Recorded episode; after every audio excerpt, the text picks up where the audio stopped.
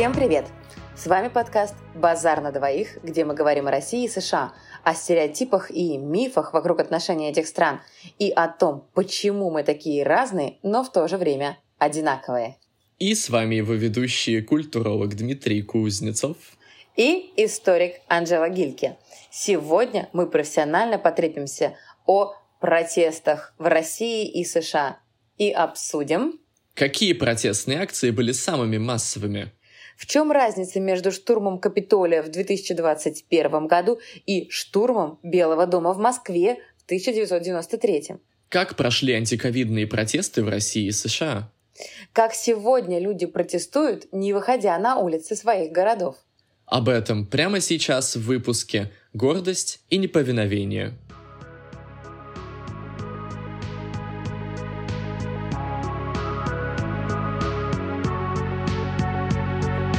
Дима, это уже наш десятый выпуск. И по факту все предыдущие эпизоды мы говорили об истории России и США. И, кстати, очень часто мы затрагивали какие-то серьезные волнения, происходившие в обеих странах. Мы говорили о революциях, мы говорили о разных движениях, там, например, черных пантерах, да, и восстаниях тоже, каких-то а, акциях, связанных с их деятельностью.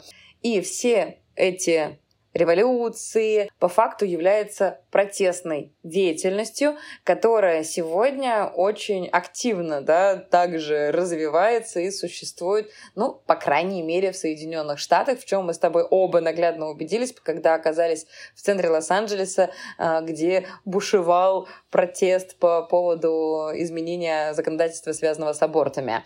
Вот как ты думаешь, почему так происходит, почему люди, несмотря ни на что, продолжают вообще протестовать, зачем они это делают, э, какой вообще в этом смысл, ведь история нас должна же чему-то учить. Не всегда протесты оправдывают свою цель.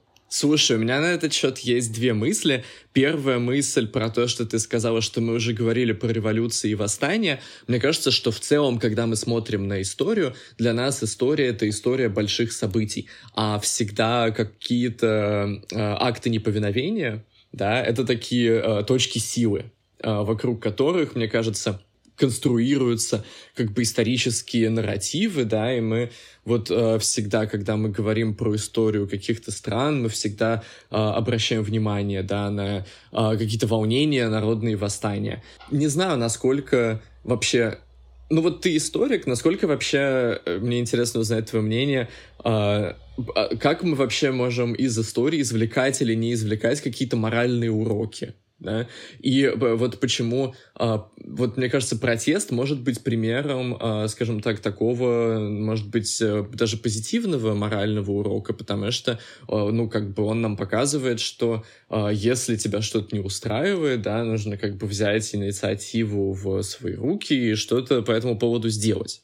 Это как бы на самом деле хорошие качества или нет? У меня не самая популярная позиция, как у историка. Я считаю, что история ничему нас не должна учить глобально. Так, потому что мы не можем полноценно опираться на опыт предыдущих поколений, потому что наши моральные ориентиры уже сегодня, в 21 веке, очень сильно от них отличаются. То есть, почему люди выходили, например, во время Великой Французской революции, и почему люди выходили во время революции 1917 года, с одной стороны, кажется очень одинаковыми какими-то да, причинами, но там идет очень а, разная база да, у этих э, двух событий. И то же самое, что сегодня, да, там, например, болотные люди, опять же, выходили примерно по одной и той же причине, они были недовольны, да, чем-то, но социально-культурная база там уже лежит совершенно другая. Поэтому, конечно, очень хотелось бы, чтобы история нас чему-то учила, но, как э, показывает практика, так не работает, да, и опираться на а, опыт предыдущих поколений нужно, но его нужно как бы правильно перерабатывать и оценивать, а не просто говорить то, что вот тогда же люди смогли, а что это мы сейчас не можем, да, то есть вот в семнадцатом году у людей там получилось царя сместить, почему сейчас не могут люди там сместить какую-то там свою власть, если они там недовольны, почему в Латинской Америке, например, так у людей не получается, или еще где-то. А, и в связи с этим каждый для нас, каждый, конечно, сам для себя может выносить какие-то э, моральные компоненты из этих вещей. И в первую очередь, ну, не знаю, для меня протесты и митинги и все прочее это в первую очередь индивидуальное, потому что здесь ты должен просто договариваться или не договариваться со своей совестью и моральными принципами и понимать, готов ты рискнуть или не готов ты рискнуть, да? А, соотносятся цели этого митинга, этого протеста с твоими личными идеями и мировоззрением или не соотносятся, а не идти за стадом. А как показывает опять же история, чаще всего все такие массовые акции — это стадо. Слушай, я соглашусь с тобой, что вообще э, ни история, мне кажется, ни искусство не могут являться для нас какими-то такими удобными шкатулками, из которых мы достаем какие-то, да, моральные уроки, потому что мне это все напоминает э, такие кондовые уроки литературы в средней школе, типа напишите сочинение на тему э, моральные, там, нравственные уроки, повести Ивана Тургенева, Муму и так далее. И вот э, я согласен, что как бы любой протест, да, любую революцию на самом деле нужно контекстуализировать. Я помню, как мне абсолютно порвало мозг, когда мне вообще э, мой прекрасный э, преподаватель Борис Аркадьевич э, Блюмбаум, или Аркадий Борис, Аркадий Борисович Блюмбаум, так люблю, что забыл, как его зовут. Да? А, вообще он нам рассказал, что само слово революция, да, происходит от типа поворота назад, и что на самом деле люди, Конечно. которые да, они начали французскую революцию, они не хотели никаких там прогрессивных изменений, они хотели вернуться к тому, что было до этого, да, а, и такие вещи, как бы, мне кажется, супер важно понимать. Раз ты уже сказала, что там, допустим, в семнадцатом году в Великой Французской революции, там сейчас абсолютно разные причины, поводы для недовольства и народного протеста, а, давай поговорим о том вообще, почему люди выходят на улицы. Да, что побуждает людей бросить путь свою бытовую деятельность и пойти, не знаю, с флагом или с транспарантом, да. Потому что им что-то не нравится. Все. И или их э, вынуждают пойти. Это тоже очень такой э, важный момент, потому что ну вот, у меня, конечно, не самая приятная со всех сторон э, история, связанная с протестами, в которых условно там или не условно принимала я какое-то участие, да, э, будучи, например, студенткой. Я помню, что у нас, например, студентам предлагали 300 рублей для того, чтобы они вышли на правительственный а, митинг, да, то есть это не mm-hmm. протест, это был за правительство, который проводился в тот же день, когда должен был пройти какой-то а, митинг там против результатов выборов. А, и это, конечно, mm-hmm. тоже так так э, сомнительная история абсолютно, да, потому Еще что... такие стыдные деньги какие-то, 300 рублей. Ну, шаве... шаверму можно было купить с пивом, в принципе. Mm-hmm. А, такой нормальный студенческий обед. И я знаю, что очень многие как бы это делали, реально выходили. А, и... И опять я повторюсь, это почему люди выходят на протесты, это моральный выбор. Либо ты идешь, потому что ты считаешь, что есть какая-то несправедливость, и ты хочешь выразить свою гражданскую позицию, либо ты берешь 300 рублей и идешь э, просто ради шавермы с пивом. Да, но иногда бывает, мне кажется, что да, когда мы говорим про какие-то ценности, идеалы, да, моральную позицию, люди часто протестуют, да, не за какие-то ценности, а, например, просто потому, что там, не знаю, им есть нечего, да, то есть, мне кажется, иногда у протестной деятельности есть намного более конкретные экономические причины, когда а, люди выходят не потому, что они поддерживают там одного или другого, а потому что они просто как бы уже доведены до какой-то степени отчаяния. А, ну здесь, э, извини, я, возможно, не совсем корректно, правильно поняла твой вопрос, потому что я думала, что ты имеешь в виду все-таки современные протесты. А если я имею в виду все. А, ты имеешь в виду все, окей. Если ты имеешь в виду все, то, конечно, естественно, а, в тот период, когда формировалась, да, вот так скажем, традиция протеста и вообще культура а, митингов, да, забастовок, восстаний, то тогда у людей, конечно, было на самом деле гораздо э, больше конкретных поводов для того, чтобы выйти на улицу показать свое недовольство. Будь то голод, будь то новые налоги, будь э, то, э, не знаю, введение войны, которая разрушает твое государство, да, и эта война уже идет слишком долго, и вы понимаете, народ, да, понимает, что страна больше это не потянет, все устали от войны. Так было, например, во время Первой мировой войны, да, когда на забастовке люди выходили на митинги митинги, на протесты по, всем, по всей Европе, не только в Российской империи, да, массово это шло, это шло также и в Германии, и в Англии. Люди выходили на улицы с транспарантами, что давайте-ка мы перейдем к миру, чему, наверное, очень сильно радовался Троцкий с Лениным, а, вот, которые тоже были готовы выйти с этими транспарантами, трясти повсюду, по всему миру и так далее. Но другое дело, конечно, что Троцкий с Лениным хотели после этого устроить еще, еще такой супер большой протест, то бишь революцию, а, что у них, в принципе, и получилось в отдельно взятой стране. А, но это, опять же, конкретный повод в истории, да, когда накаляется обстановка. Голод, как ты правильно сказал, тоже является очень сильно движущим а, элементом для всех людей. Да? То есть тут уже, мне кажется, по барабану на любые твои моральные принципы. Хочешь жрать, пойдешь на протест, а, на какой-то, не знаю, марш, еще что-то. Но в сегодняшнем мире голод практически невозможен. Ну, в Европе. Да на самом деле практически везде. Я знаю, конечно, что в Африке все еще эта проблема существует, но она уже там тоже в меньшей степени существует за счет того, что, в принципе, развита, э, развита инфраструктура, развита логистика, э, и туда можно доставить при желании эти э, продукты питания, необходимые для решения проблемы голода. То есть в России, например, последний сильный голод был после, получается, Первой мировой. Угу ну и во время, и во время Второй. Ну, Вторая мировая, Великая Отечественная — это эксцесс, да, то есть это mm-hmm. то событие, которое неминуемо приводит к еще ряду других каких-то проблем. А вот голод, который изначально э, не, был не во время войны, это голод в Поволжье в 1920-е годы, когда умерло 5 миллионов человек. 5 миллионов человек умерло от голода просто из-за того, что были проблемы с инфраструктурой и с логистикой, которая была полностью разрушена во время гражданской войны. И Тогда люди протестовали, тогда был целый ряд забастовок очень больших, да, там, например, Антоновщина была а, среди крестьян, был кронштадтский мятеж в Кронштадте, да, среди моряков, а, и вот эти а, мятежи, которые тоже вызывают как бы неповиновение, да, как у нас в названии а, сказано, да, проявляли люди, они привели к смене как раз экономической политики, которую проводили большевики. Был военный коммунизм, стали а, проводить теперь там новую экономическую политику для того, чтобы улучшить вот это положение людей, которое конкретно, да, привело к а, недовольству. Сегодня все сложнее, потому что мы зажрались, у нас все есть. И это говорю я, белая женщина европейского внешнего вида, да, а с э, представителем там среднего класса. Я зажралась, конкретно говорю за себя, ладно, не говорю мы, не обобщаю.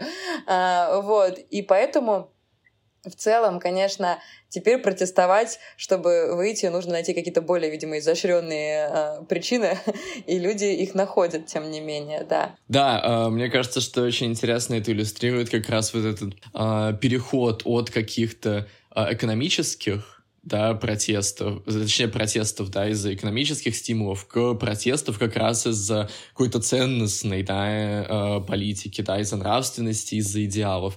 То есть как раз то, что, по сути, ну, уже начинает, мне кажется, волновать средний класс в пирамиде Маслоу, все вот эти, как uh-huh. бы, э, верхние э, ряды. Здесь я бы э, немножко скорректировала, да, то есть не, не из экономических, а скорее из таких физических каких-то аспектов к э, моральным. Да, то есть мы переходим mm-hmm. из разряда то, что влияет непосредственно на наше тело, типа жрать нечего, да, там или война нас убьют, к тому, что теперь волнует нас душевно. Мне кажется, что в том, что ты уже сказала, можно к этому задать миллион вопросов, которые мне супер хочется обсудить, потому что, во-первых, ты уже сказала про то, как протесты поменяли на изменение экономической политики СССР, то есть, на самом деле, у нас уже, да, так всплывает этот вопрос о том, что протесты, да, действительно ли они помогают, да, или там не помогают что-то добиваться каких-то целей, но, может быть, э, стоит как-то зацепиться, да, за это понятие, э, традиция протеста, да, формирование какой-то традиции протеста. Потому что, во-первых, оно мне нравится, оно такое даже немного оксюморонное, потому что uh-huh. обычно в нашем представлении традиции это кажется, что это авторитарное, да, то есть люди протестуют против традиций, да. А, во-вторых, э, интересно, откуда вообще эта традиция появляется, потому что, да, если мы привязываем протестную деятельность к каким-то конкретным поводам, то как будто бы традиция из этого не может появиться, да, потому что люди реагируют просто на индивидуальные стимулы. да? А от, откуда вообще появляется такая культура, скажем так, а, выражения какого-то гражданского вот недовольства? Мой ответ будет краткий. В России нет никакой традиции протестов, в России нет никакого гражданского общества, а, которое способно эту традицию привести в жизнь. Есть отдельно взятые люди, которых не очень много, которые готовы это делать, но, к сожалению, последние десятилетия да, в нашей стране происходили так, что э, культура протеста, забастовок, она была убита. И это я не говорю, что заслуга исключительно э, режима, который существовал в нашей стране э, последние там 20-30 лет, ну то есть я имею в виду историю Российской Федерации, да, как нового государства. Э, это было сделано и в Советском Союзе, да, то есть вообще, в принципе, э, протесты существовали в Российской империи. Это и те же самые декабристы, это те же самые там народники, а потом, соответственно, там большевики, меньшевики, эсеры, все на свете.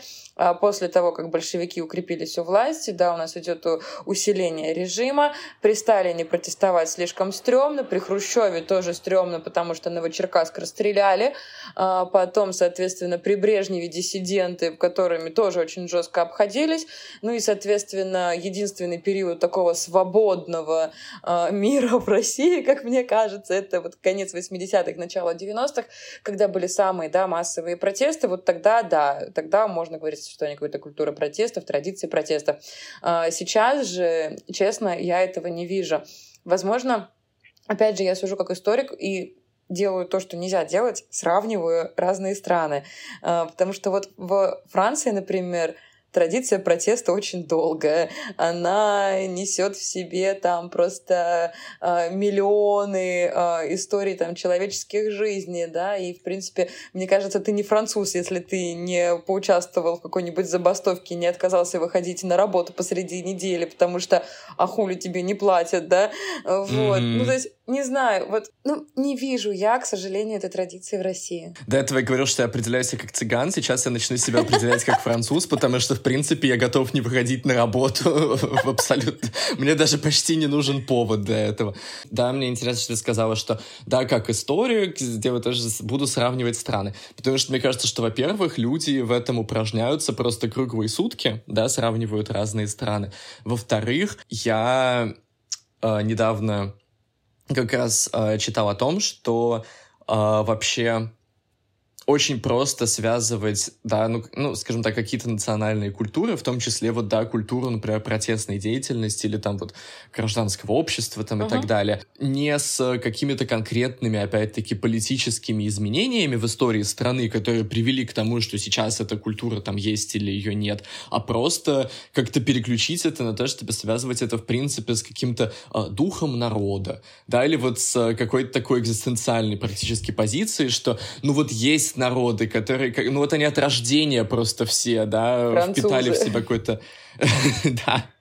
Например, что это они просто впитали в себя какое-то молоко вот демократии. Блин, не знаю, может быть, у французов вздоха, в природах да? Марсельезу включают просто. Это, а, знаешь, как была тема про то, что э, всякие беременные женщины это обсуждали, что музыка влияет на развитие угу. эмбриона. Что а влияет, это доказано. Моцарта. Ну вот, они доставят просто всем Марсельезу. А другая сторона может сказать, да, вот есть, соответственно, народы, которые просто вот по своей природе, они какие-то такие рабские, да, вот у них такое рабское сознание, они никогда не протестуют и так далее. Это нас возвращает вообще к каким-то там э, какой-то расовой науке 19 века. Так здесь же даже в истории России а, ну, то есть это не исторический термин, это более такой, знаешь, социально-культурный. Есть же, что у россиян психология крепостного. Это кто сказал?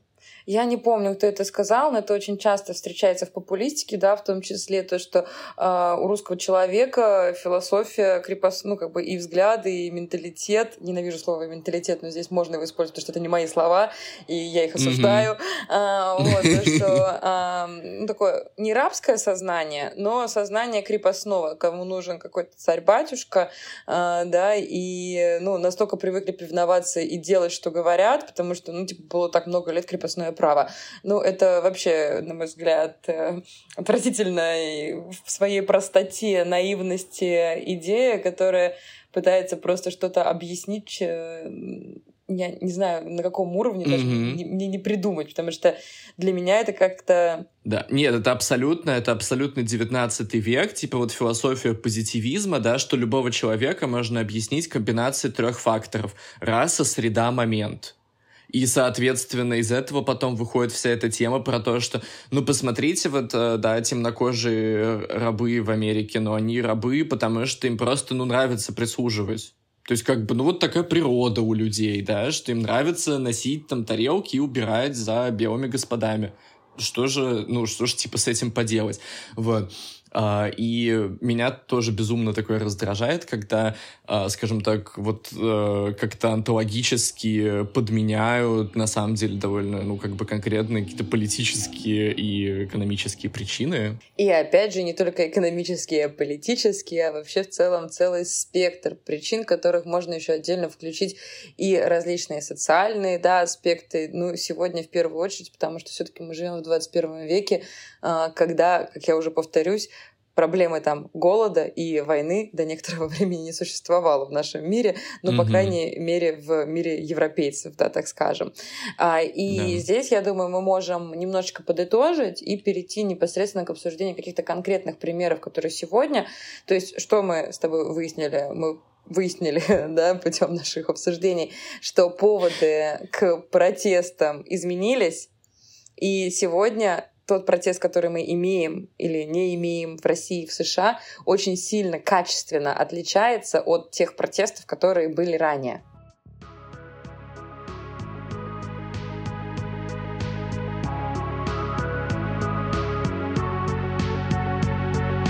Дима, так вышло, что предыдущие минут 15 мы говорили в основном про историю протеста в России. В США все-таки ситуация немножечко отличается, я думаю, да. И давай сейчас поговорим о них. То есть какие вообще протесты были в США, какие у них были причины, и какие, например, протесты ты бы мог назвать как самые массовые, как самые громкие в истории Америки? Слушай, ну вот США, мне кажется, это прекрасный пример для того, что мы говорили про а, протесты вокруг каких-то а, нравственных, моральных и идеологических убеждений. Потому что а, большинство, да, самые массовые протесты а, всегда формировались вокруг политической борьбы, например, за права угнетенных групп, например, за права темнокожих. То есть, получается, в США есть гражданское общество? Для этого, мне кажется, нужно сделать еще отдельный какой-то виток дискуссии про то, что же такое гражданское общество. А, если мы говорим, что в целом гражданское общество это, скажем так, а, да, граждане, которые активно вовлечены в политические процессы своей страны, uh-huh. то я бы сказал, что да, потому что люди тут все-таки очень любят реагировать на все подряд, вот, и тут тоже, да, мы не можем, мне кажется, вести эту дискуссию без того, чтобы обратиться к каким-то национальным мифам, опять-таки, которые нам говорят о характере прекрасного свободолюбивого американского народа, потому что, условно говоря, если твоя страна началась с э, восстания, Конечно. очень сложно потом, э, скажем так, эту традицию куда-то задавить. Ну почему в России получилось? Началась ли история России с восстания? Да, тоже Российск... вопрос. Российской Федерации, да, с обстрела Белого дома. Советский mm. Союз развалился в 91 году, когда обстреляли Белый дом. Чем тебе не восстание? Окей. Okay. Uh, засчитывается, да, как... но есть нюанс, как всегда. Вот, но есть нюанс. Да, мне кажется, что потому что э, в США, условно говоря, есть история про э, угнетенную колонию, которая боролась против гегемона. Да нет, да? Дима, я с тобой не спорю, я просто привожу контраргументы, которые, честно говоря, сама не очень считаю за правильные в данном случае, потому что за штурмом Белого дома и с э, 91 годом там не так все просто, и это совершенно две разные истории конечно же. Ну, не, мне, мне просто кажется, что как раз такие как бы формальные аспекты интересно сравнивать, потому что, да, угу. они как раз показывают, что у нас есть, условно говоря, одно качество, да, вооруженное восстание, там, или, например, да, ну, соответственно, здесь это контекстуализируется угу. там одним образом, да, где-то еще другим. В, да, несмотря на то, что вот в США так любят оружие, интересно, что еще одни из самых массовых протестов были как раз-таки э, антимилитаристские. Например, в 69 году, да, люди выходили протестовать против войны во Вьетнаме. Собственно, то, о чем ты говорила. Примерно как вот э, люди в Германии, в Российской империи в Первую мировую войну, да, выходили протестовать против войны, которая э, вытягивает просто все силы, все жилы из государства. Потом, да, в 80-х протестовали против э, ядерного вооружения и гонки ядерного вооружения тоже как примета такой же поздней холодной войны. В Это при 2003... А, наверное. Это Рейган, это Рейган. Ну просто 80-е годы, а, на самом деле, я а, обожаю а, период 80-х годов и Рейгана за то, что он подарил программу Звездные войны нам, да. А, mm-hmm. И это как раз э, в рамках а, там, ядерного там вооружения. И это 83-й год, вот эта программа СОИ, да, так называемая там стратегическая а, оборонная инициатива, когда Рейган хотел, а, ну, он объявил там о долгосрочной программе научно-исследовательской исследовательских э, и оп, там, опыт, э, опытов, которые должны были проходить в космосе для того, чтобы, если что, из космоса обстреливать Советский Союз. А, в общем, прекрасная история, которая она получила название «Звездные войны», высасывала просто миллионы, триллионы из бюджета Америки, и просто все были в таком шоке от этой программы. Вот, ну, о чем говорить? Рейган на тот момент уже был немножечко не в кондиции, конечно, но хотя да. Что они вообще хотели от президента актера? Как бы, естественно, он посмотрел фильм «Звездные войны» и решил, что он хочет э, такие же там «Звезды смерти» и так далее. У человека не было вообще разницы между магией кино и реальностью. Потом, еще после э, Рейгана, Uh, да, вот какой-то крупный антивоенный протест был уже в бушевские годы против войны в Ираке. 2003 младший. году. Буш младший. Да, это который 11 сентября. Вот, это и что это было... Ножки Буша, мне кажется, были раньше, в 90-е, нет? Да, точно. Это же соглашение между Михаилом Горбачевым и Джорджем Бушем старшим. Про куриные ноги. Это та внешняя политика и тот уровень дипломатии, который мы заслужили. Поставка да. окорочков в Советский Союз. Слушай, а на фоне, мне кажется, политики сегодняшнего дня я мечтаю о такой дипломатии. и такой политики. Вот. А в 2003 году, да, вот при младшем Буше, который не дал миру ничего хорошего, кроме бомбардировок э, всех стран Ближнего Востока, э, да, по всей стране вышло на вот эти протесты по разным оценкам от 10 до 15 миллионов. То есть это, это прям еди... это не очень единоразово, это просто в целом по стране за какой-то промежуток времени столько людей выходило. Да, что, насколько я понимаю, там в течение нескольких месяцев были протесты, угу. и да, в целом, вы... ну, все равно, да, мне кажется, это прямо показывает, э, ну, что это массовое все-таки движение. Но угу. у меня вопрос, как они считали? Если одни и те же люди выходили каждый раз, они их два раза считали, три? Ну, в разных городах, мне кажется, ага. эти акции просто проводились. Ну, то есть, на самом деле, ну... здесь, мне кажется, не принципиально, как считали, потому что цифра настолько большая, что она показывает отношение населения к существующей проблеме. Вот, так что да, мы можем сказать, что на самом деле в США любят протестовать, но вот да, чаще всего это какие-то культурные, да, или вот э, нравственные, э, скажем так, цели у этих протестов или маршей. А какие, да, громкие массовые протесты мы можем найти в истории современной России? И можем ли мы как-то сравнить цели этих протестов вот э, с тем, против чего э, выступали люди в США? Слушай, на самом деле громкие протесты, митинги в Российской Федерации были за последние годы. Но здесь есть одно, мне кажется, очень важное отличие. Все громкие протесты, которые были у нас э, до 2022 года, они были связаны с внутренней политикой Российской Федерации. В отличие от США, да, потому что все, что ты сейчас говорил, это там против Вьетнама, против ядерного, гонки ядерного вооружения, против Ирака, э, ну, извините, не против Ирака, против войны в Ираке, да, против войск в Ираке. Вот, против Ирака. Ирак. А, это, это, это говорил, видимо, Буш скорее всего. Да. Примерно. А, вот, это, это, это позиция государства, а не народа. А, вот. А в России были протесты не такие массовые, как вот э, против войны в Ираке, где ты сказал цифры 10-15 миллионов, конечно, э, но тоже громкие протесты. Например, э, Болотная, естественно, 2012 года, потом в 2020 году по э, Хабаровскому краю прокатилась волна протестов, связанная с их экс-губернатором Фургалом. Э, естественно, из последних, да, 21 год, это уже в ковид, по-моему, да, было это за Навального. Э, ну, это если мы будем смотреть последние десятилетия, да, именно. И вот видишь, они все были за внутренние какие-то проблемы исключительно. Ну, скажем так, если про Болотную и Навального я все-таки более-менее наслышан, а, что за э, магический депутат э, Фингал Фургал из э, Хабаровского края и почему люди выходили да, протестовать против его отставки? Не, они не из-за не из отставки, они из-за того, что его посадили. Отставка у него mm. была, насколько я помню, раньше. И с Фургалом, если кратко, а, Фургал был очень крупный бизнесмен, который, как и многие бизнесмены, вышедшие из 90-х, был замешан в разного а, рода комбинациях, да, так скажем. Mm-hmm. И, и, естественно, в принципе, когда очень сильно хочется, найти, за что посадить человека можно, даже если у него чистая репутация.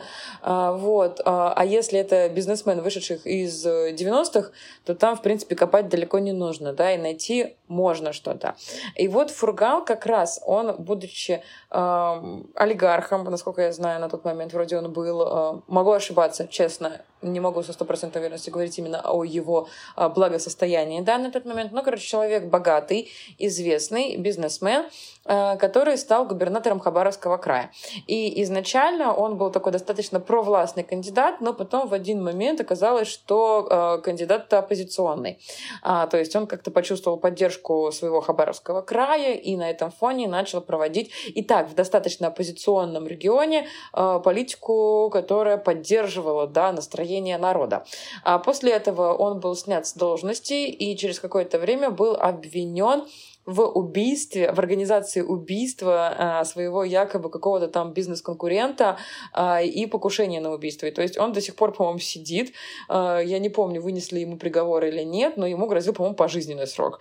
То есть и Жесть. народ немножечко офигел. Типа, что это такое произошло? Фургал нашей. Там они, люди в Хабаровском крае, били себя в грудь и вышли за Фургала. И так совпало, что Фургал был осужден в 2020 году. Ровно угу. в те же, в те же, вообще абсолютно в те же дни, когда начались массовые протесты в Беларуси. То есть здесь, конечно, стоит задуматься, почему именно его осудили в эти дни. Был в этом какой-то там подтекст опасения да, со стороны властных структур, или это я уже опять поддаюсь в конспирологические теории, которые мы обсуждали в нашем втором выпуске. Не знаю, ребят, не знаю, потому потому что конечно, после того, как почитаешь все эти э, конспирологические теории, кажется, что они реально везде. Э, mm-hmm. Вот. Но э, люди в Хабаровске, видимо, тоже любят конспирологические теории, да, и, ну что, Америка-то рядом, да, там им ближе, чем нам, возможно, это влияние, да, но вот они тоже думали, что Фургала незаконно осудили э, и выходили за него на эти самые протесты, ну, а так как э, где-то далеко от них, э, да, бунтуют в Беларуси люди, и они выражали солидарность э, белорусским э, протестующим и заодно еще выражали сомнения там насчет отравления Навального, который в этот момент лежал в Шарите в больнице а, уже в достаточно тяжелом на тот момент состоянии. И эти протесты длились несколько месяцев, они начались с Хабаровского края, но в принципе они прошлись по всей стране.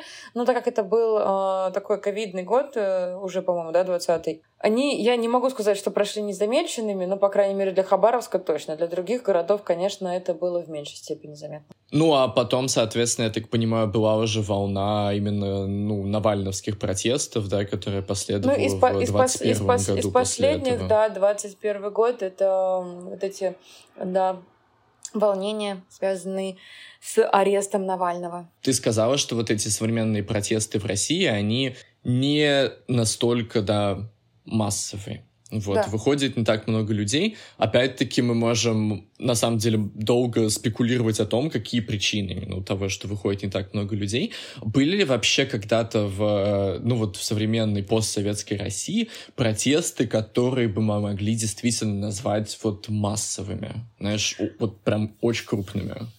Да, и могли, ну то есть, честно, опять же, а, даже ту же самую болотную, я бы сказала, что это все-таки массовая акция, да, потому что mm-hmm. по разным, опять же, оценкам, ну то есть власти говорят, что там было 12 тысяч, организаторы говорят, что там было 80 тысяч. А, за Фургала mm-hmm. говорят то, что, в принципе, за период вот этих всех протестов вышло там до 100 тысяч человек. И здесь для России это много, да, для сегодняшней России это да. большая цифра. Для Советского Союза 80-х, да, начала там 90-х годов, это, конечно, пшик, потому что там были э, забастовки совершенно другие по количеству.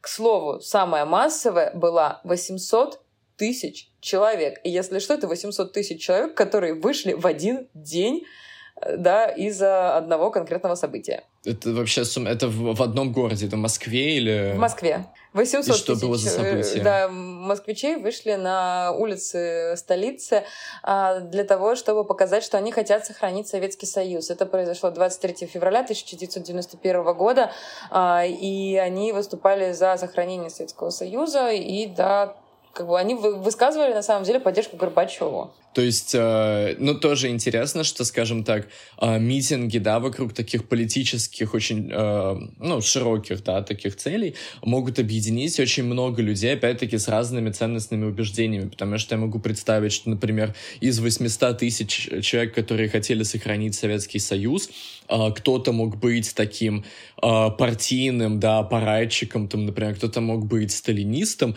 а кто-то мог вот наоборот быть как раз, да, за, там, перестройку, за какие-то демократические изменения и так далее. За что, да, или скорее против чего еще э, выходили люди вот э, в то время, потому что, мне кажется, люди тогда выходили вообще э, чуть ли не каждый месяц на улице.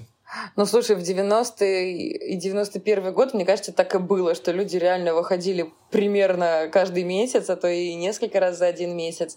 А, например, в 90-м году выходили люди за отмену шестой статьи Конституции. А здесь я поясню на всякий случай, да, то, что шестая статья Конституции, это Брежневская, да, Конституция 70-х годов, а, в которой говорилось о том, что КПСС у нас единственная лидирующая партия, других партий, в принципе, быть не может, да, то есть это официальная статья, которая подтверждала однопартийность в государстве и не допускала существования других партийных организаций. И это связано с Сахаровым, потому что Сахаров э, изначально там был да, диссидентом, правозащитником, а потом, когда его из города Горький, который сегодня Нижний Новгород, вернули, он начал вести очень активную деятельность, спорить там с Горбачевым постоянно. А, и вот он очень активно высказывался против этой статьи.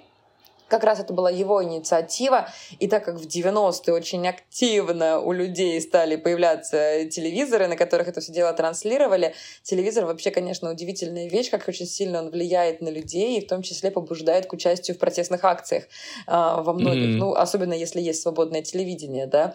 Вот в 90-е, mm-hmm. поскольку оно еще было, э, тогда в доступе у жителей, да, там был канал э, и радио был, там «Эхо Москвы» очень активное участие принимал в событиях 90-х годов, да, а, то люди реально выходили вот э, потому что они знали, что будет вот такое событие за отмену этой самой шестой статьи. Еще в 91 году был, вот ты мне рассказывал, да, то, что был отдельный митинг тоже как бы в городах э, России э, за суверенитет Литвы. Угу, да. Тоже, на самом деле, очень большое количество человек, по разным оценкам, от 600 э, до 800 тысяч, да, вышло вот за то, чтобы поддержать э, суверенитет э, вот, бывшей Советской Республики. Ну, на тот момент еще Советской Республики да, в тот момент она еще официально числилась, несмотря на то, что начался аппарат суверенитетов.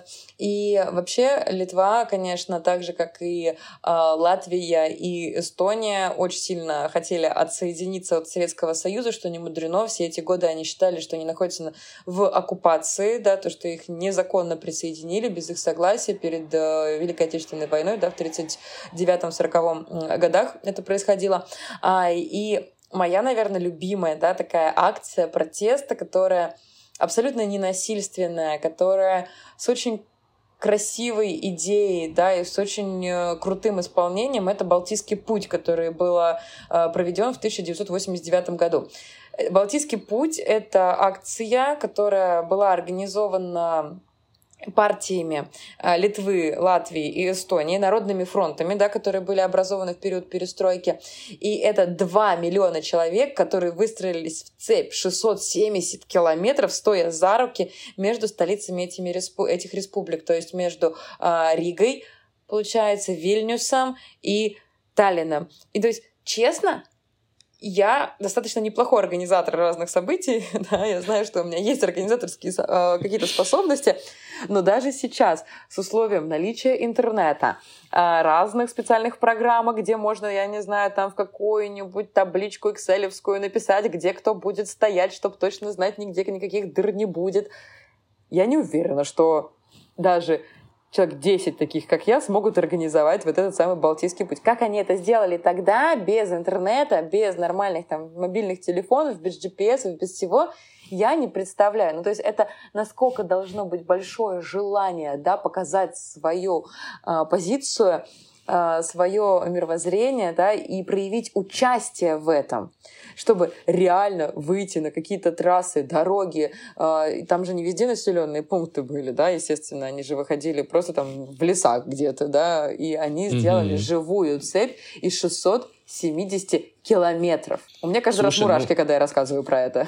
Это реально потрясающе. Я смотрел, а, да, какие-то видео, да, запись э, Да, акции. я ученикам показываю. Во-первых, это действительно выглядит безумно вдохновляюще. Во-вторых, мне кажется, что в целом это такая сторона протеста такая немного идеалистическая, которую мы не, еще, мне кажется, не затрагивали, uh-huh. которая на самом деле как бы показывает, что иногда так с утопической какой-то точки зрения, для того, чтобы протест удался, нужно просто, чтобы люди были неравнодушные, да, Конечно. и вовлеченные. Ну, не знаю, такие события действительно дают надежду, потому что они как-то позволяют отвлечься от, опять-таки, политических, экономических, социальных, там, б -б -б -б -б, причин, почему что-то не случается. Да, это вот такой пример, когда просто вот волевым усилием, хоп, и случилось. Да, и вот здесь мы видим похожую черту у протестов, которые были там в 15-16 веках и сегодня, то, что если человек вовлечен, то этот протест будет нести гораздо большее значение и, вероятно, приведет к большему результату. Потому что ты очень сильно вовлечен, когда тебе нечего жрать. Ты очень mm-hmm. сильно вовлечен, когда тебя или твоих детей отправляют на войну ты очень mm-hmm. сильно вовлечен, если поднимают налоги, там, например, медный бунт, да, когда был, который закончился отменой, да, а, всех налогов, которые были новые введены в то время, потому что ты очень сильно вовлечен, это очень сильно давит на твой кошелек, да, ты разоряет его. И вот, там это ты вовлечен, ты участвуешь, и, возможно, что-то из этого получается. Конечно, иногда бывают ситуации, что не получается, но, извините, такая история борьбы с государством, да, была у mm-hmm. людей в то время. Вот. И вот здесь то же самое. Люди очень вовлечены, они понимают, за что они выходят, да, а, и массовость, конечно, тоже играет роль как мне кажется. Mm-hmm. И Балтийский путь это очень хороший пример именно ненасильственного протеста. И некоторое время назад, на да, какой некоторое, а, неделю назад в предыдущем выпуске про расизм как раз мы говорили про черных пантер и Мартина Лютера Кинга, да, потому что один Мартин Лютер Кинг представлял как раз э, теорию ненасильственного про, э, протеста, в то время как черные mm-hmm. пантеры говорили про насильственный протест, да, естественно. Да. А, вот, и здесь я думаю, мы как раз э, можем, то есть мы сейчас в целом то, что мы обсуждали, это не насильственные протесты. И Балтийский путь, э, и вот эти э, митинги за отмену там шестой статьи, да, это и за сохранение Советского Союза, это все не насильственные какие-то пикеты, ой, извините, не пикеты, пикеты, это одиночные а, митинги, да, и, а, и забастовки. Mm-hmm. С Болотной говорит, что она ненасильственная сложно, потому что там с обеих сторон были применены разные силовые методы.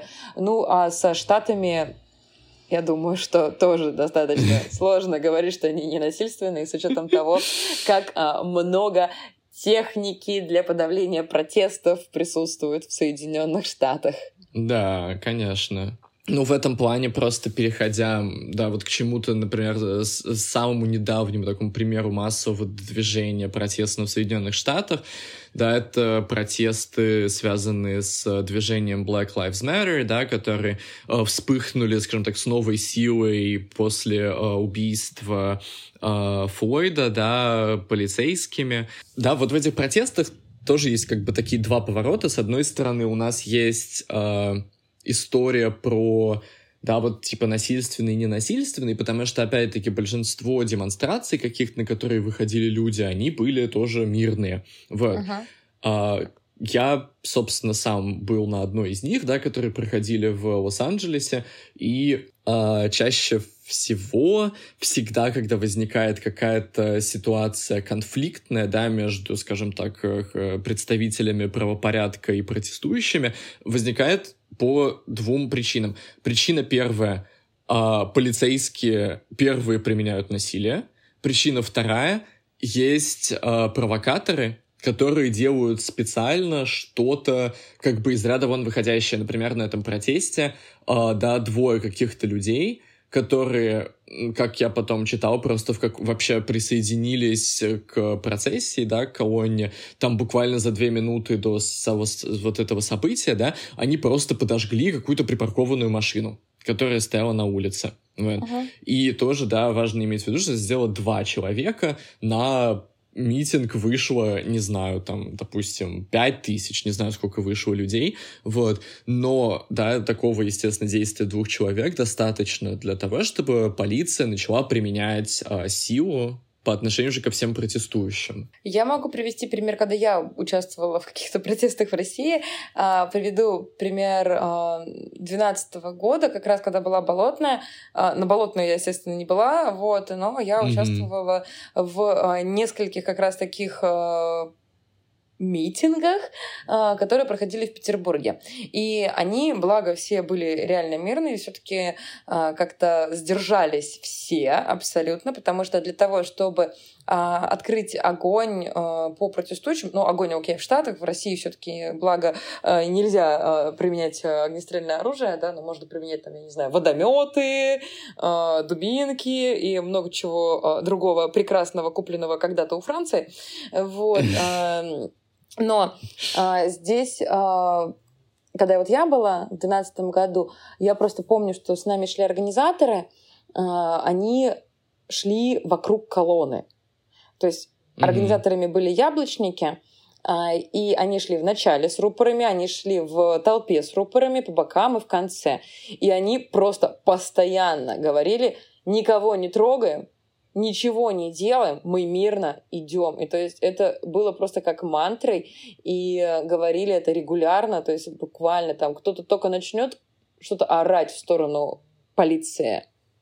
К этому mm-hmm. человеку подходили организаторы и говорили, ты либо затыкаешься, либо ты уходишь. Mm-hmm. Mm-hmm. Или сами затыкали, сами выводили. Потому что это провокация, а, которая может привести, привести к очень жестоким столкновениям с полицией, которые были на Болотной, да, например, как раз. Ну и, естественно, mm-hmm. и при да. этих митингах за Фургала, за Навального тоже они присутствовали. Ну и вот с одной стороны, да, у нас вот есть эта история про насилие, с другой стороны, в протестах э, вокруг Black Lives Matter была и вторая история, о которой мы говорили, это история про солидарность. Потому ага. что, да, люди, представители абсолютно разных э, социальных групп проявляли солидарность в отношении, да, э, проблемы полицейского насилия, которое затрагивает, ну, всех абсолютно, да, но в большей степени, да, представителей, например, э, вот э, темнокожей, да, группы. При этом э, ну, вот это на самом деле солидарность, да, мы можем найти и в Балтийском пути, да, о котором ты говорила, uh-huh. потому что тоже, да, люди трех разных республик, да, солидаризировались, и более того, в России тоже, да, с ними солидаризировались митингующие.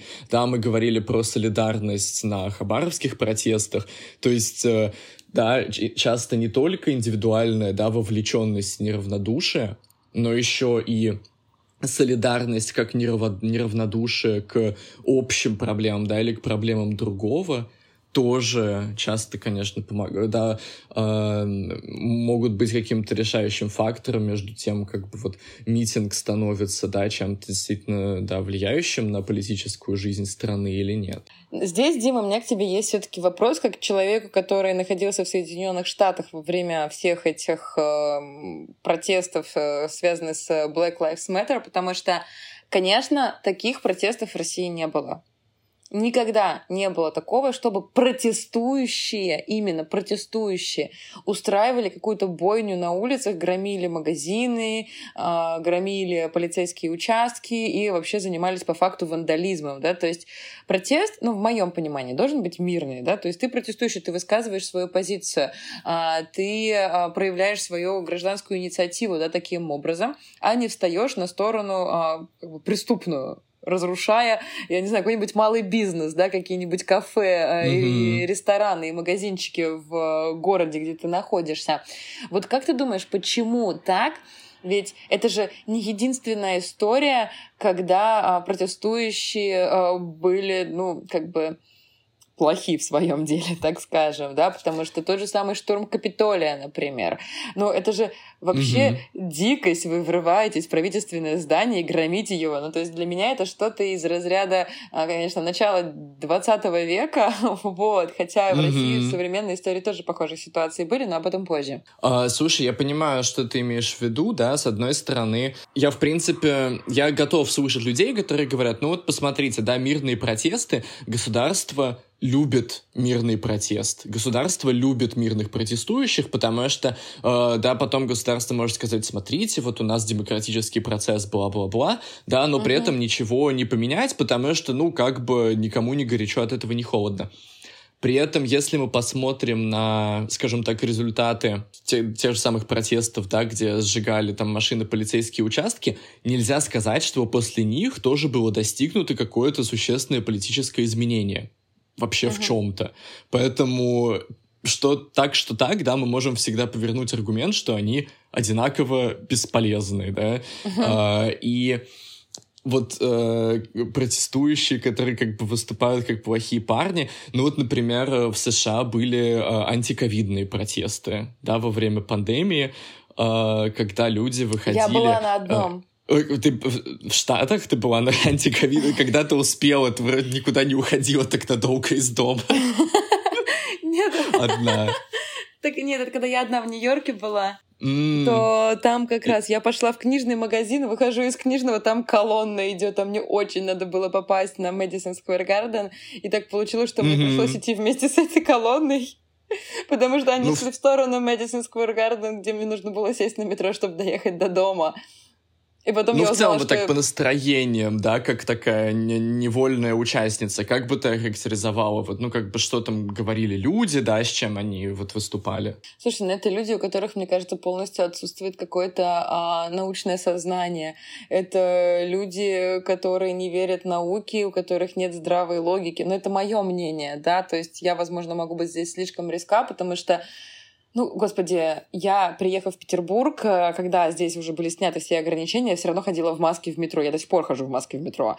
Э, это, я не знаю, привычка, опасения, страхи, паранойя, вот. Но не могу, я просто не Конспирология. могу. Конспирология. Конспирология, да, может быть, реально привычка, потому что до этого момента я везде должна была ходить в масках тоже. Mm-hmm. А, вот, но мне так спокойнее, я реально я не могу зайти в метро, если я захожу в метро, у меня нет маски, мне тревожно. А, вот, mm-hmm. И это...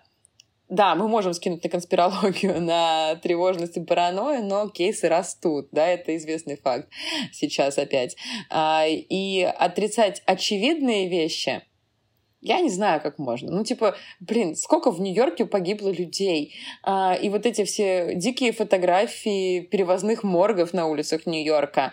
А, и mm-hmm. когда ты там побываешь уже, да, и, ну, то есть, я туда приехала, когда ковид еще был когда ты наслушался всех этих врачей, они же давали, ну, там, я подписана была во время ковида на одну девушку молодую, которая работала врачом или медсестрой в какой-то из крупнейших больниц Нью-Йорка, и как она это все показывала, это ужасно.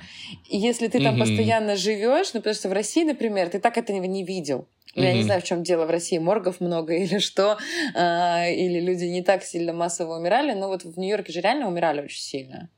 Да, десятки тысяч, сотни. Да, там был какой-то период, когда ну просто не хватало а, места в морге.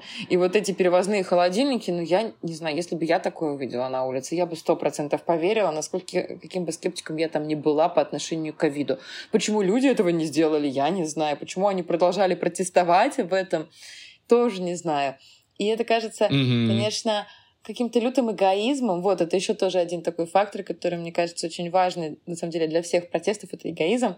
Вот, потому mm-hmm. что, мне кажется, очень многие идут на, на протесты для очистки совести, то есть по, из-за эгоистических целей, а не альтруистических. А, и, и здесь э, вот вот такое было у меня ощущение от того, когда я прошла случайно в этой колонии антиковидного протеста. Это было благо mm-hmm. минут пять, конечно, но мне хватило, больше не хочу. Ну, то есть, к счастью, ты вряд ли успела там э, чем-то заразиться. Я сразу надела две маски. Потому что я подумала, я-то привитая, а вот они сто процентов нет, и они все без масок.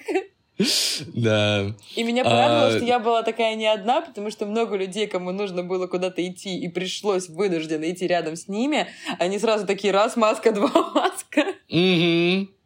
Да-да-да, на всякий случай. В этом плане можно, на самом деле, все эти антиковидные протесты, которых, вот, мне кажется, в России не было. Не было, не было. Да, а почему? Всех как-то... Все очень осознанные, все, да, верят, э, не знаю, там, ну... науке. Ну, у нас не было таких жестких ограничений, у нас не было таких карантинов. Вот а, просто в США еще все эти антиковидные протесты, да, мы можем их связать даже вот с этим штурмом Капитолия, который позднее произошел, потому что а, тоже то, что началось вот с, скажем так, ан- а, протеста против антиковидных мер, да, потом превратилось в какие-то вот эти марши за свободу, марши там за восстановление Америки, бла-бла-бла. То есть что? так или иначе был сразу а, да, импульс. Где ковид связать... и свобода Америка? Как, как это? Ну, в смысле, у тебя есть свобода заражаться и заражать вирусом, где ты хочешь и как ты хочешь, э, и умереть свободным а. человеком. Да, то есть Просто. как бы немедленно какие-то такие локальные вещи, они тут же люди их привязывают к какой-то, э, скажем так, то, что называется culture war, да, культурная uh-huh. какая-то война, которая идет у всех в головах, вот, и привязывают это сразу к каким-то более крупным там политическим движениям, например, что вот э, там многие республиканцы, да, или даже не республиканцы, а именно трамписты, да, они были против антиковидных мер, потому что да, они видели в этом как бы руку правительства, там, которое, знаешь, контролирует там биополитику населения, бла-бла-бла. В общем, да, угу. много было поводов. Вот. А штурм Капитолия был, мне кажется, невероятно комическим событием, а, Обожаю потому что, просто. да, если мы посмотрим на всех этих прекрасных абсолютно фриков, а, да, я бы делал просто, не знаю, какую-нибудь подборку, там типа топ-10 или там топ-15 луков, Uh, да, для штурма Капитолия. Uh, это чувак в костюме викинга. Ну, то есть, uh, мне нравится, что люди как-то креативно к этому подошли. Вот. В целом, да, я не могу сказать, что я против того, чтобы люди штурмовали... Штурмовали административные здания? Да, чтобы люди штурмовали правительственные здания, но печально, когда люди это делают по таким э, тупым поводам, скажем так. Я на самом деле вообще не поняла, как так произошло, то, что они вообще, в принципе, смогли туда ворваться. Честно, представить, что у нас кто-то ворвется в Мариинский дворец, не говоря уже о здании Mm-mm. Государственной Думы или Кремля, я себе не могу. Потому что, мне кажется, там вокруг каждого из этих зданий просто снайперы на крышах сидят. Только подойдешь, если попытаешься ворваться, тебя пристрелят. Даже если ты в костюме вот, викинга. Вот. Так вот, а, вот, между прочим, с этим тоже связана конспирологическая теория о том, что 6 сентября января, 6 января, 3 сентября, 6 января было э, сфабриковано, 3 сентября это тоже конспирологическая так. теория, я уверена. Почему эта песня такая привязчивая? А, что 6 января было, на самом деле, зарегистрировано тоже спецслужбами для того, чтобы поднять рейтинг Байдена просто после выборов. А, чтобы показать, что, типа, посмотрите, какие, ну, все трамписты такие идиоты, да, и, соответственно, таким образом вытянуть сразу Байдена на этом фоне. Ну, как бы фиг знает. А, ну вот ты уже сказала о том, что вообще-то в России тоже штурмовали вот правительственные здания в один момент. А можем ли мы как-то сравнить то, что происходило в США, с тем, что происходило в России? Слушай, ну в Российской Федерации в 93 году дела-то обстояли посерьезнее, потому что если Капитолий штурмовали какие-то викинги и пьяные республиканцы, то Белый дом обстреливали из танков. Конечно, история удивительная тоже, потому что здесь тоже есть разные конспирологические теории, да, в том числе. И их, есть конспирологические теории, которые связаны с двумя обстрелами Белого дома. А, то есть на всякий случай, краткая историческая справка. А, Белый дом — это здание правительства сегодня, которое находится на набережной в Москве. Ну, белый он называется так, потому что он белый, все логично, да? Mm-hmm. Гигантская белая а, высотка. А, и первый раз это 91 год, это августовский путь, да, когда в 20-х числах августа... О, кстати, сегодня какое? Мы записываем с тобой этот выпуск 21 августа во время путча как раз ровно... Юбилей! Юбилей, почему? 91-й сегодня... Какой год сегодня? 2022 а, я не умею считать, поэтому сколько-то там лет прошло с августовского путча, да, ровно. А, почти 30 получается. 29. Что... Хватит. 31! Блять. Я посчитала на калькуляторе. Господи. А, ладно ты, ты чистый гуманитарий. Я-то физмате училась, какое у меня оправдание. Ладно. Итак, вернемся к исторической справке. 91 год, августовский путь, который привел в дальнейшем к распаду Советского Союза, и в тот раз штурмовали э, Белый дом, в котором находился формально Ельцин. Да? То есть, получается, в э, Белом доме располагалось правительство РСФСР, то есть России, которая входила в состав Советского Союза, и на тот момент ее главой был Ельцин. Штурмовали Белый дом коммунисты, которые не хотели подписания ССГ, ССГ — это новый союзный договор, который должен был, типа, сохранить э, ну, остатки Советского Союза, так скажем, да, угу. в новой, новой форме. И это было максимально похоже, ну, я бы сказала, на конфедерацию по типу Евросоюза. Да, то есть, угу. что было бы просто ряд более-менее автономных, свободных республик, э, и это вот был бы союз, который назывался бы ССГ.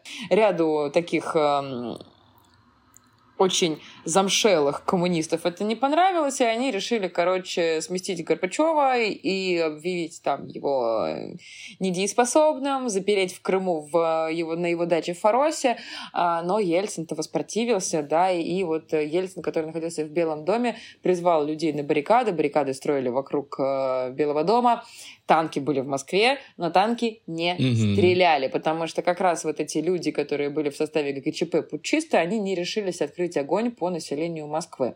А, и это Лохи. тоже вообще не то, что Ельцин потом обстрелял свой же Белый дом когда-то. Да, возможно, он просто закрывал гештальты, как бы, понимаешь? Он, наверное, очень ждал, что ГЧП стрельнет, они не стрельнули, и вот. А, и это, кстати, тоже стало поводом для формирования разных конспирологических теорий, да, потому что, а, например, у Горбачева не перерезали всю связь, у него была связь как раз с Белым домом, то бишь с Ельцином. А, и, например, ГКЧП, вот эти путчисты, да, которые организовали вот эту акцию протеста на государственном уровне, они перерезали центральные каналы, ну, то есть не перерезали, они просто их захватили и показывали там «Лебединое озеро» по всем федеральным каналам. Mm-hmm. Но при этом каналы, которые принадлежали России, то есть РСФСР, не были перерезаны. И «Эхо Москвы» прекрасно вещало, например, да, и говорила, э, и э, пустила там обращение Ельцина, когда он говорил о том, что деятельность ГКЧП — это есть государственный переворот, давайте защищать да, Белый дом. Да, да. А, вот это как бы стало поводом, что это на самом деле все было срежиссировано Ельцином mm-hmm. для того, чтобы захватить власть и привести к ускорению распада Советского Союза. Вот, и таким образом подорвать э, престиж коммунистов окончательно. Что на самом ну деле да. и, что на самом-то деле произошло. А в 93 году уже Ельцин стоял на танке и стрелял по Белому дому. По кому? По Совету, вот, по Верховному Совету, который остался таким, был остаточный орган э, от э, Советского Союза, и они это, это называется вообще в истории официальный конституционный кризис 93 -го года. Они между собой не могли договориться, какая у нас будет республика, президентская или смешанная.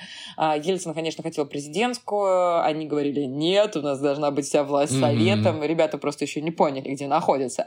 А, вот на тот момент. И они оставались в этом Белом доме. И это, знаете, была такая как крепость, короче, которую со всех сторон люди окружили, а они там сидели до последнего, им сначала свет отключили, потом воду, потом отопление, они там по одному выходили, кто не выдерживал.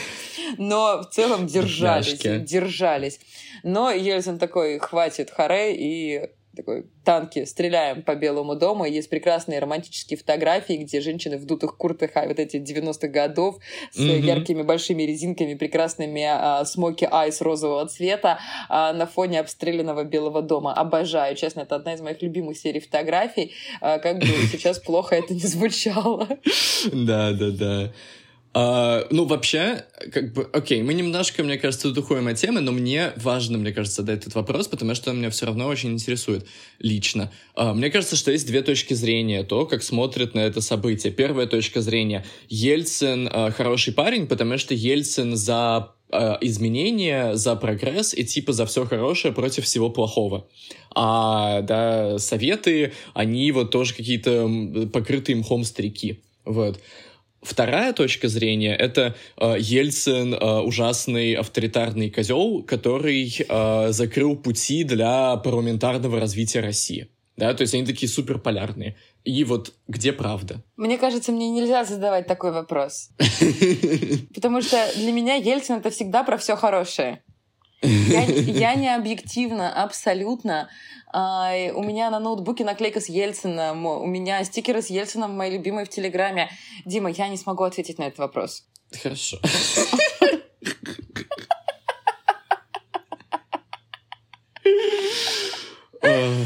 Ну и вот я, Дима, тебе сейчас, мне кажется, слишком много рассказала про штурм Белого дома, и надеюсь, что теперь мы видим отличие этих двух событий, да, потому что э, они, конечно, как события похожие, потому что и там, и там люди штурмовали правительственное здание, но, конечно, по абсолютно разным причинам и абсолютно разные люди. Да, и даже на самом деле в США, несмотря на то, что это фриковатые пьяные республиканцы, все равно в каком-то смысле можно сказать, что это определенная как бы какая-то воля народа, условно, ну, там, части mm-hmm. народа, условно говоря, да, в то время как мы смотрим на штурм Белого дома как на конфликт двух э, правительственных сил. И в а первом, и во втором на... случае при том, да. Что это все-таки не какое-то стихийное, вот это, знаешь, тоже гражданское или народное там восстание. Да, абсолютно согласна, потому что вот как раз-таки там, мне кажется, не было никакого гражданского сознания в целом, да, потому что это была борьба людей за власть исключительно, а люди потом просто кто-то кто-то стал на сторону одних, а кто-то стал на сторону других.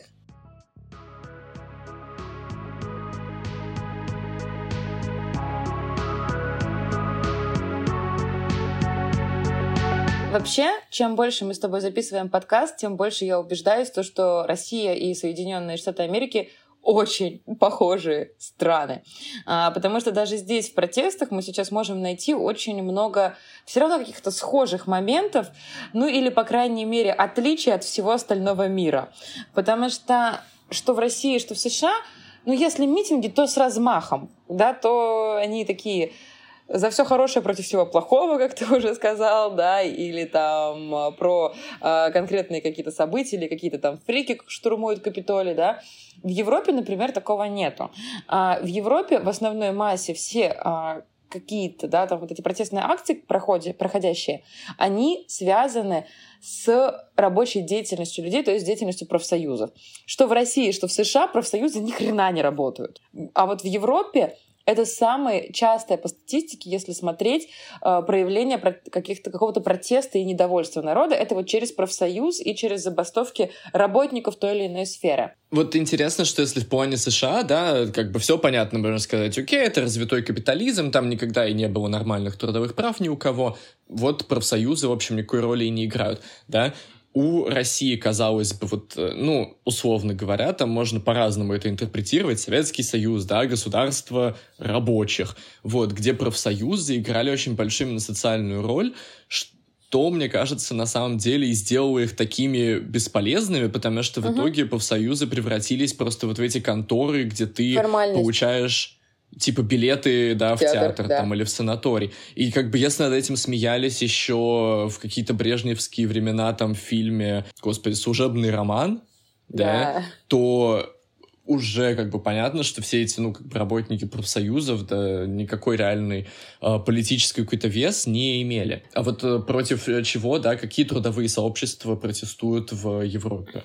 Ну вот сейчас, как раз, когда я была в Германии, я столкнулась лично с а, забастовками а, работников авиакомпаний и а, аэропортов. Да, это, опять же, связано с ковидом, который мы сегодня уже обсудили, а, потому что в ковид уволили очень большое количество сотрудников авиакомпаний и аэропортов, потому что снизился транспортный поток, и обеспечить зарплатами всех этих людей было невозможно. Сейчас транспортный поток восстановился, Однако работников не хватает. Их приглашают обратно, они, естественно, не хотят идти, либо уже нашли другую работу, ну и вот на этом фоне э, идет там, естественно, очень большая нагрузка на тех, кто остался работать. Они такие, блин, с чего мы должны работать? Мы не хотим это делать за копейки, перерабатывать и так далее, и так далее. И я их понимаю, потому что я тоже, например, когда работала в школе, я очень сильно не хотела работать Э, и быть классным руководителем за 500 рублей в месяц. Ну, типа, что за издевательство? 500 рублей в месяц за работу классного руководителя. Мне, чтобы журнал заполнить, больше времени понадобится, чем час, который там, это стоит там 500 рублей.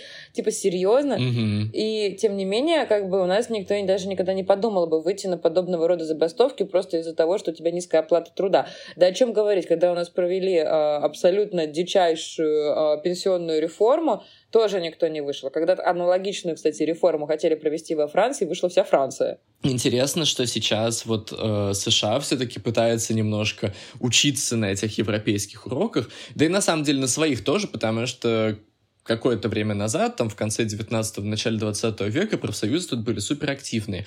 Но в основном организовывали их тоже люди, вот приехавшие из всяких э, Польш, российских империй и так далее.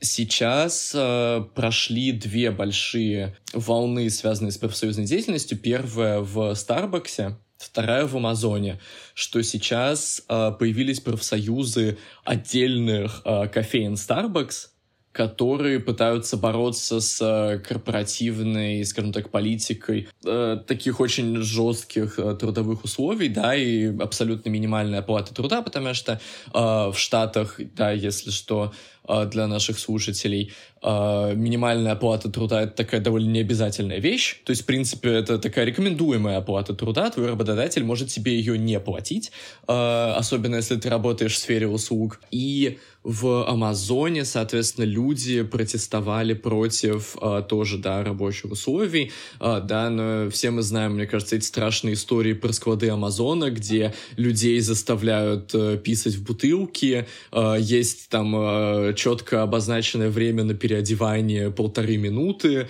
э, и, в общем, люди работают абсолютно на износ за три копейки, ну и чтобы у Джеффа Безоса было там уже не 100, а там 200 или 300 миллиардов долларов состояния состояния. И Ой, здесь я хочу, из, из, извини, что тебя перебила, здесь не, очень не, хочу не. посоветовать фильм с э, Фрэнсис Макдорман, потому что mm-hmm. как раз э, она там работала на складе Амазон. Mm-hmm. Я забыла, как да. называется. «Земля Что-то, кочевников». Ну, там что Ага, По-русски «Земля ага. кочевников», uh, Nomadland. Да, да, да, да, да, да, да, точно. И там как бы на самом деле прекрасно показано, что на такую работу чаще всего соглашаются люди уже доведенные тоже до такого полуотчаяния, у которых просто нет других вариантов. Как Фрэнсис и... Макдорман в этом фильме, реально. Да, если ты живешь вот в трейлере, да, у тебя нет дома, вот можно поработать в Амазоне.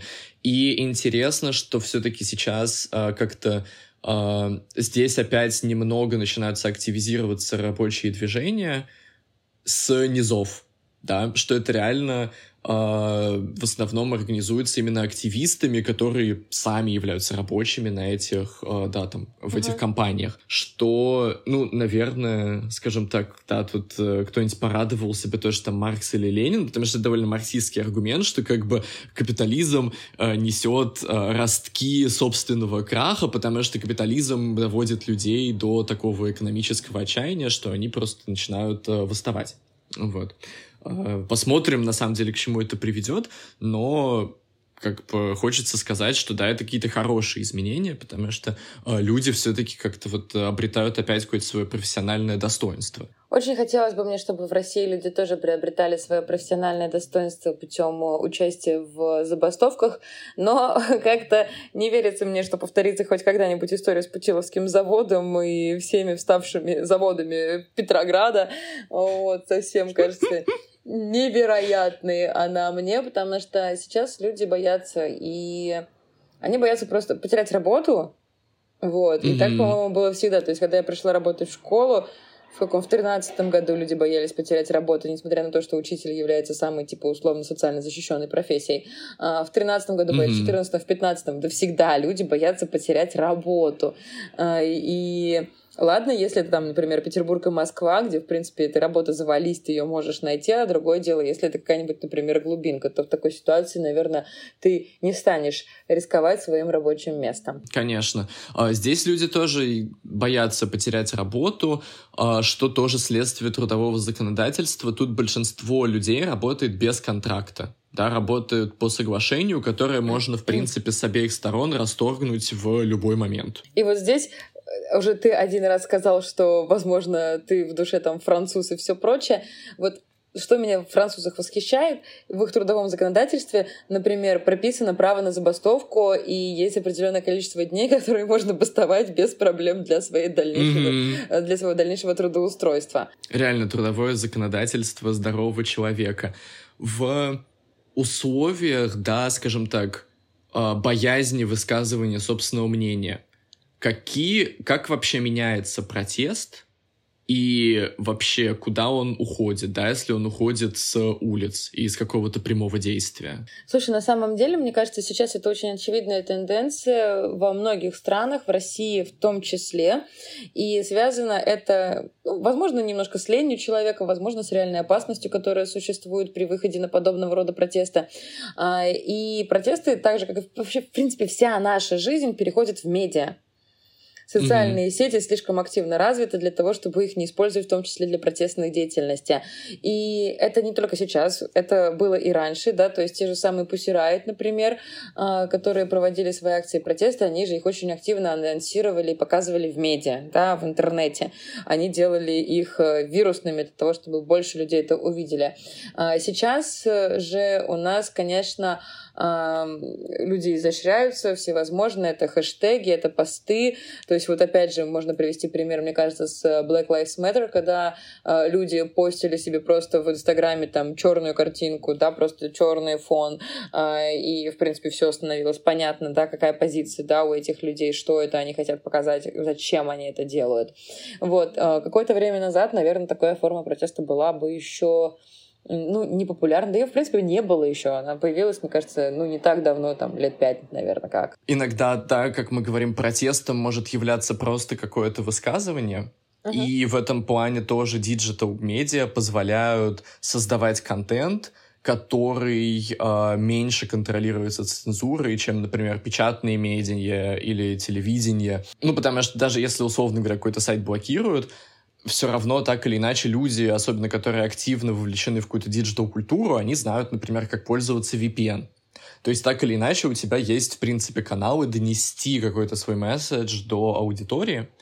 И да, ну вот тут единственное, конечно, тогда вопрос, протест в медиа, да, вот он для чего? То есть он для того, чтобы как-то информировать людей, Потому что, ну, так можно сказать, что, ну, окей, там, допустим, не знаю, Дмитрий Медведев или там Джо Байден с утра открывает Твиттер, потому что ну, это даже не они открывают Твиттер, а там какой-нибудь их десятый интерн, да, и смотришь, там кто-нибудь написал неплохой твит, да, и, условно говоря, от этого ни Джо Байдену, ни Дмитрию Медведеву ни горячо, ни холодно. Здесь, мне кажется, очень двояко, потому что, опять же, мы упираемся в конкретно взятого человека, да, потому что все будет зависеть непосредственно от его волеизъявления, будет зависеть от его там, моральных взглядов и устоев. Есть те, кто реально это постит для того, чтобы поделиться своим мнением, потому что это очень там переживательный момент, и хочется распространить эту информацию до как можно большего количества людей. А некоторые, мне кажется, это делают исключительно для того, чтобы показать, типа, ай да я, смотрите, и очистить свою совесть. Uh, в английском есть э, хорошее понятие uh, virtue signaling, да, mm-hmm. когда ты заявляешь о каких-то своих ценностях, просто чтобы показать, что ты типа в лагере хороших людей. Но мы сейчас, конечно, затронули медиа, которые являются одним из самых э, новых э, площадок для э, протестов, э, но это не означает то, что только они появились, да, в последнее время. Потому что, когда мы все-таки говорим протест, ну, не знаю, я, наверное, как историк, но я представляю себе все время какой-нибудь 17-й год, э, вот, mm-hmm. заключительно, ну, или там болотные, да, например. Вот, э, все-таки это не только это, это не только шествие, это не только выкрикивание лозунгов э, с плакатами, да, в руках, но это еще очень э, часто и перформансы, и как вот Pussy Riot, да, проводили акции какие-то, протеста свои, как реально перформанс, как театральное представление. Это еще флешмобы. Mm-hmm которые зеленые любят проводить постоянно в Париже где-нибудь во время какой-нибудь там конференции всемирной по окружающей среде, например. Да, да, да. Вообще отдельная тема абсолютно это протест и искусство. Потому что, с одной стороны, есть акты искусства, да, которые являются сами по себе протестом, и с другой стороны, есть искусство, которое создано об актах протеста и связано с тем, чтобы, например, как-то вот да, глорифицировать произошедшее событие, например, там, э, ну, весь французский романтизм, условно говоря, там вышел из французской революции, uh-huh. и так, или там, э, как русский авангард выступал э, очень мощным языком тоже, по сути, борьбы в революционной России. Да, даже очень знаменитый популярный Хотя, ладно, я преувеличила насчет популярный а, фильм а, Бертолуччи «Мечтатели», который на самом деле не про прекрасную Еву Грин, да, которая играет там главную mm. роль, а про студенческие протесты в Париже 60-х годов. 68-го. Угу. От э, студенческих протестов даже во Франции 68-го года, которые достигли в целом своих политических целей и даже, наверное, в каком-то смысле превзошли, потому что, мне кажется, все это началось с того, что студенты во французской академии хотели, чтобы им преподавали всякие э, Фуко и э, да, Ги де Боры, а не какие-нибудь скучные старые профессора. Э, вообще, может быть, главный вопрос, который мы должны сегодня себе задать, это имеют ли протесты, да, любые виртуальные, невиртуальные, какие угодно, вообще какую-то силу в современном мире, и приводят ли реально протесты к достижению целей самих протестующих? Является ли это действительно активным инструментом воздействия на власть? Здесь я бы ответила на этот вопрос с двух сторон. Первое, как историк, а вторая, как человек нормальный, обычный. Вместе это несовместимо. А, боюсь, что нет, к сожалению. Вот, не знаю, с какой начать. Uh, ну, да, давай с uh, исторической, а потом закончим такой uh, от себя на ноте, такой искренний. Окей. Ага. Okay. они обе искренние, если что, потому что а, я ну, историк настолько же, насколько обычный человек. Как историк, я могу сказать, что, к сожалению, протесты чаще не, не приводят к достижению цели. И это просто тупо статистика. Вот. Чаще всего протесты, когда они начинаются, там первый какой-нибудь, да, он не сразу. То есть это прямо такая, знаете, случайность, что он вот тут же бац и привел к своей цели. Это означает то, что просто уже накопилось, скорее всего, а, какое-то количество нерешенных проблем, которые вот а, все вместе свалились, и этот протест стал финальной кипящей точкой. И угу. тем не менее, да, а, эти протесты иногда достигают своих целей как, например, было на Майдане. Там получился Майдан. Но аналогичная ситуация с большим, на самом деле, даже размахом, она не привела ни к какому итогу в Белоруссии. И mm-hmm. это означает то, что в одном месте был определенный ряд факторов, а в другом не было. И чаще для того, чтобы, по крайней мере, сегодня, чтобы протесты привели к какому-то результату, они должны быть, эти протесты, регулярными. Ведь силовой аппарат очень сильный, он становится сильнее день ото дня во всех странах мира. И опять же, спасибо Франции за это, да, потому что во Франции mm-hmm. все умеют бастовать очень давно, но и государство умеет э, от этих бастующих, восставших защищаться, да. Но это, опять же, возможно, кстати говоря, как раз и про демократию в том числе, потому что, ну, типа, есть действия, есть противодействие, ну, все логично, у вас есть право на митинги, у нас есть право их разгонять. Я, с одной стороны, да, мне кажется, что как бы нигилист во мне с тобой соглашается сейчас, да, потому что я, э, ну, я на самом деле могу вообще с трудом э, вспомнить какой-то, не знаю, протест или восстание, которое бы удалось, и где бы не была задействована, например, армия. Вот. Мне кажется, что ну, это или вообще просто... какие-то, не если не армия, а вообще, в принципе, какие-то силовые элементы. Потому что вот, например, там условно был какой-нибудь медный бунт, там не была задействована армия на стороне восставших, но у восставших были вилы. Mm-hmm. Да. То есть, э, скажем так, э, сразу вопрос о том, насколько реально какие-то мирные там протесты, мирное выражение недовольства может быть действенным. И вообще выражение недовольства, которое так или иначе уже не поддерживается, например, какими-то государственными структурами, которые просто недовольны тоже положением вещей, да, и таким образом как бы присоединяются к народному э, недовольству, да. Э, ну окей, а вот как человек, тогда, а не как историк. Что ты скажешь? Как человек я должна сказать и а, утверждать, что любые протесты важны, и любые протесты имеют свою как бы э, силу в обществе. Потому что протест показывает то, что часть людей чем-то недовольны, что существует проблема. А о проблемах надо говорить. Если ты молчишь о проблеме, то может сложиться ситуация, что этой проблемы не существует, и тогда ее никто решать не будет. А так, если ты об этом говоришь, ты об этом напоминаешь, то, возможно, кто-то еще на это посмотрит такой, о, да, у меня такая же есть проблема, я тоже этим недоволен. И постепенно, постепенно будет как бы возрастать необходимость решения этой проблемы вот в глобальном масштабе. Вот э, поэтому тоже, да, не как уже нигилист, а как идеалист. Я с тобой здесь тоже соглашусь. Вообще я люблю с тобой соглашаться, особенно с твоими полярными точками зрения.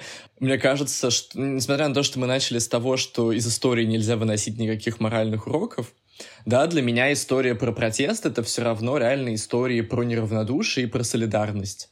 И что, э, да, если мы вычленим два вот этих качества из вообще протестной традиции, из протестной культуры, то наверное, вот какой-то ценностный, да, какая-то ценностная победа, она будет где-то на пересечении вот этих двух осей, да, где на пересечении этих двух осей, я не знаю, мне кажется, никто э, не знает.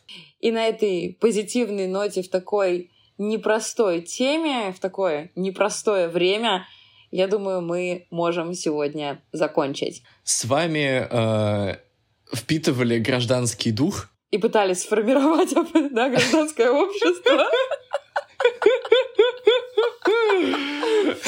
И Анжела Гильке. Всем пока-пока. Пока-пока.